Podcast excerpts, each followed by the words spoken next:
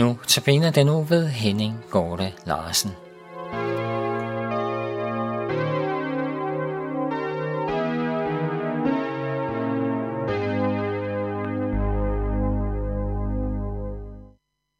Som jeg nævnte ved præsentationen, tager denne uges andagter udgangspunkt i andagsbogen Anno Domini, skrevet af tidligere generalsekretær i KFS, Robert Blatt.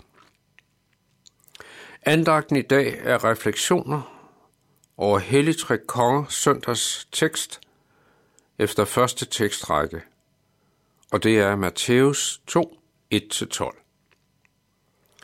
Andagten i dag har jeg givet overskriften, stjernen og skriften. Jeg vil nu læse fra andagsbogen, Anno Domini. Stjernen og skriften.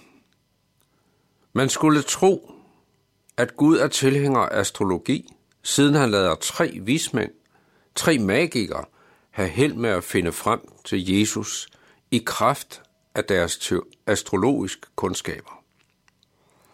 Bibelen lader os endda forstå, at Gud også ved andre store frelseshistoriske begivenheder vil sætte tegn i stjernerne, for eksempel ved Jesu genkomst.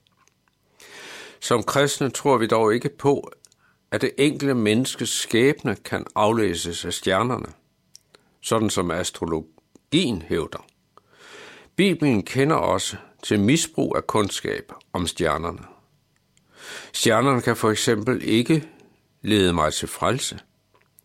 Det advarer Gud babylonerne mod at tro. Man mener, at mindst en af vismændene var fra Babylon, hvor astrologi spillede en stor rolle. Stjernerne er heller ikke guddommelige og må derfor ikke tilbedes. Det forbyder Gud sit folk. Ser vi nærmere på beretningen om vismændene, er stjernen der heller ikke så pålidelig en vejviser for dem. I første omgang fører den dem ikke til Jesus, men til den paronide kong Herodes. De er næppe klar over, hvilken frygt deres besøg har vagt i Jerusalem. At komme og fortælle Herodes, at hans trone var i fare, var den sikre vej til at tænde en gnist af mor i Herodes øjne. Vismanden korrigeres af de jødiske skriftkloge. De vidste ikke, hvornår Guds frelser skulle fødes, men de kunne fortælle, hvor, for det fortalte skriften. Stjernerne kan ikke lede os til frelseren, men det kan skriften.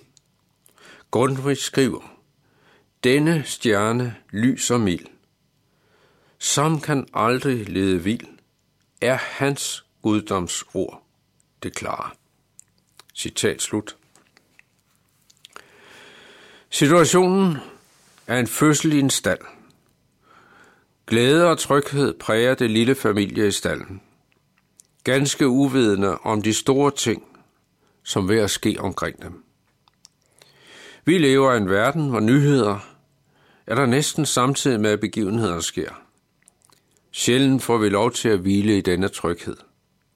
Vores hverdag er præget af utryghed. Vi ser og hører om verdens uro. Også i året 2017 var præget af en utryghed på rigtig mange fronter. Uoverensstemmelse mellem atommagter, terrorhandlinger, bandekrig, lidelser på forskellige måder, også i Danmark.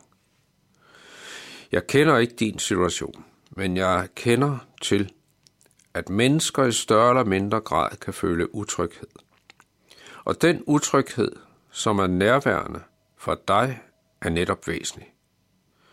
Vi kan føle en utryghed, når nyhedsstrømmen vælter ind over os fra hele verden. Alligevel kan vi en gang imellem føle, at nyhedsstrømmen på tv er fiktion, er bare en film, der kører. Vi ved, det er et billede af verden, og at vi langt fra ser alt, hvad der sker. Alligevel sætter din hverdags utryghed sig mere fast, fordi den er så nær. I den situation er der mange, som kunne ønske sig at finde det enkle svar måske også svar i alle mulige konstellationer, som faldbyder os på forskellige vis. I beretningen om de vise mænds vandring benytter de sig af den viden, de kendte, nemlig at tyde stjerner. Stjerner og måner kan bruges til meget, blandt andet til at vurdere tidevand og lignende naturfænomener. Men at finde Jesus, hvor han virkelig er, dur de ikke til. De vise mænd blev ført til det forkerte sted, fordi de alene stolede på deres egen viden. Det var naturligt, at de brugte den viden, de havde.